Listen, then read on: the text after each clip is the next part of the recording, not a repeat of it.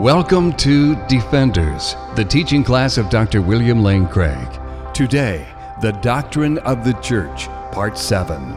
For more information and resources from Dr. Craig, go to reasonablefaith.org. We've been talking about the practice of paedobaptism, and today we're going to talk about an alternative view, believer's baptism. But before we do, I just wanted to share with the class members uh, a heartwarming testimonial that came in this week that I found particularly meaningful. This is from a fellow named Isaiah. He says, Hello, Dr. Craig and Reasonable Faith Ministry team.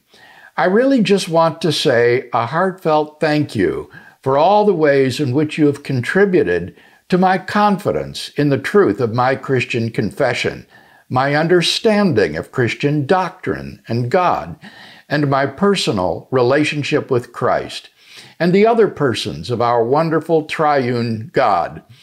I responded to his gracious call and surrendered my life as a 20 year old while on a short term missions trip during a gap semester.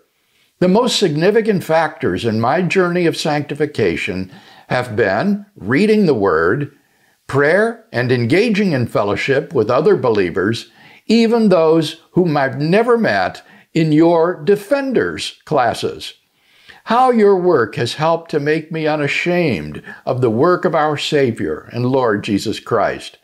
I have listened to the last one and a half Defenders series over the last year and really appreciate that class. Overall, you have helped to ignite a passion for biblical theology and apologetics, and a keen interest in philosophy. I would also say that you have strongly influenced my decision to go into full time Christian service as a pastor, teacher, theologian, musician of some sort. May the Lord bless you and keep you, your family, and your ministry, Dr. Craig. Sincerely, Isaiah. What an encouragement to hear of how the Defenders class is touching people's lives in a very uh, personal and significant way. Well, today we want to talk about the subject of believers' baptism. Now, notice that I did not say adult baptism. The alternative to pedobaptism is not adult baptism, it is believers' baptism. That is to say, only someone who has consciously exercised faith in Christ is a legitimate candidate for baptism. Again, several arguments can be offered on behalf of this view. First and foremost is that confession and faith are essential to salvation and baptism. They are essential components of salvation and therefore of baptism. In Acts chapter 2 and verse 38, we have the pattern for Christian baptism described in Peter's Pentecostal sermon. And Peter said to them, Repent and be baptized, every one of you, in the name of Jesus Christ, for the forgiveness of your sins. So the pattern here is to repent and be baptized. That act of repentance is an act of confession followed by faith in Christ. So, this is something that an infant simply cannot do. An infant cannot exercise confession and faith, and therefore isn't a legitimate candidate for baptism. 1 Peter 3:21, a verse that we've previously read, says, "Baptism now saves you, not as a removal of dirt from the body, but as an appeal to God for a clear conscience through the resurrection of Jesus Christ." Here, baptism is seen as an appeal of the person to God for a clear conscience. Therefore, this is something that requires a conscious decision in order to make such an appeal to God, a decision that cannot be exercised by an infant. Secondly, what about the argument based on household salvation? Certainly, in the Jewish context and in the Old Testament, you have the idea of the solidarity of the family as a unit. But notice that even in the Old Testament, the law of individual retribution still stands. As both Jeremiah and Ezekiel emphasize, each person is responsible for his own sin. Ezekiel will say, Why do you quote this proverb that the fathers have eaten sour grapes and the children's teeth are set on edge?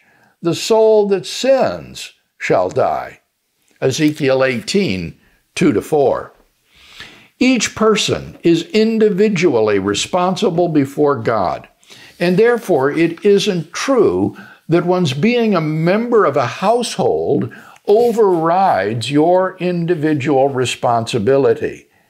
Each person is responsible before God to respond in repentance and faith.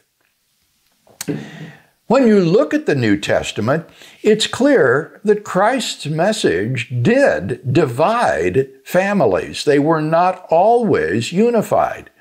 For example, in 1 Corinthians chapter 7, verses 12 to 16, Paul gives instructions for Christians who are married to unbelievers and how they should handle this situation, whether the unbelieving partner wants to live with the Christian or whether that unbeliever wants to separate. He says in verse 14 that the unbelieving spouse is consecrated through the believing spouse. Otherwise, your children would be unclean, but as it is, they are holy. So the Christian message is one that did divide families. It is not true that simply because of the decision of the head of a household, everyone was treated as a Christian.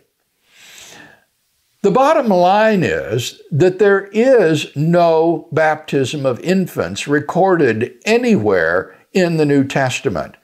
The defense of household salvation and infant baptism is based upon an argument from silence. There is no suggestion anywhere in the New Testament that little infants were taken out of their cradles and brought to be baptized. So, the defender of believers' baptism would say that the argument from household salvation doesn't really go through. Indeed, infant baptism doesn't meet the prerequisites for legitimate baptism. Well, what then, thirdly, about Jesus and the children and his blessing them? In the first place, it's not clear that these are infants. Rather, these seem to be little children who are exhibiting love and faith in Jesus and who believe in him. The lesson that Jesus wants to teach here about the little children is that this is the same way in which we need to come to Christ. We need to come to Him in love and faith and with the same sort of childlike trust that a little child has in his or her parents. We should also be childlike in our faith and trust in Jesus. In any case, even if people were bringing little infants to Jesus to lay his hands upon them and to bless or pray for them, prayer and blessing just is not the same as baptism. There's no suggestion that these little children should be baptized. On the contrary, as I've said, repentance and faith are prerequisites for Christian baptism. Finally, what about the argument based upon circumcision? It's important here to understand that the way in which one enters the covenant, as we've seen, is by faith. It is not as though some act like circumcision or baptism makes you a member of the covenant. You enter the covenant by faith, and as we saw when we looked at the new perspective on Paul, the way you stay in the covenant is by faith. There isn't some sort of means by which you enter and stay in the covenant apart from faith.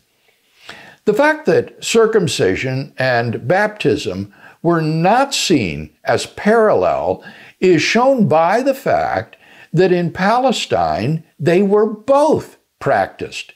Jewish children who were children of believing families that were part of the Jesus movement, that is part of the church, were still circumcised. It's not as though baptism replaced circumcision in the New Testament church. For Jewish believers in Jesus, both circumcision and baptism were practiced. So there's no reason to think that infant baptism began to take the place of circumcision among Jewish believers. Indeed, when you look at Colossians 2:11, what corresponds to circumcision is not baptism. Paul writes, in him also you were circumcised with a circumcision made without hands by putting off the body of flesh in the circumcision of Christ. And you were buried with him in baptism, in which you were also raised with him through faith in the working of God. What corresponds to circumcision is Christ's death on the cross. When it talks about putting away the body of flesh in the circumcision of Christ, it is talking about Christ's death. It is his atoning death on the cross that is a spiritual circumcision that puts away the body of death. Then we are united with Christ in his death and resurrection in baptism. There's no suggestion in Colossians 2 11 and 12 that infant baptism should somehow replace circumcision of infants as a sign of the new covenant. So it would seem, on the basis of these arguments, that the practice in the New Testament is believers' baptism. As was alluded to a moment ago, these believers might be children. There might be youngsters who have come to consciously place their faith in Christ and believe, and so who would be legitimate candidates for baptism. But what would not be acceptable would be the baptism of little infants who have no conscious volition or faith in Christ. Finally, I'd like to say a word uh, in conclusion about the combination of sacramentalism with infant baptism. I've argued against a sacramentalist view of baptism, and I also think that the case for paedobaptism is very weak. The argument for confession and faith as essential to baptism seemed to me to be powerful.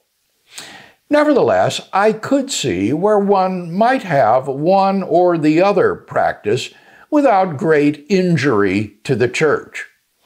If you had a sacramentalist view of baptism like G.R. Beasley Murray, but you reject paedobaptism, well, that might be mistaken, but nevertheless, it wouldn't be injurious to the church because once people exercised faith in Christ and submitted themselves as candidates for believers' baptism, they could be baptized and they might believe that at the moment of their water baptism, they were also baptized in the Holy Spirit and became regenerate believers.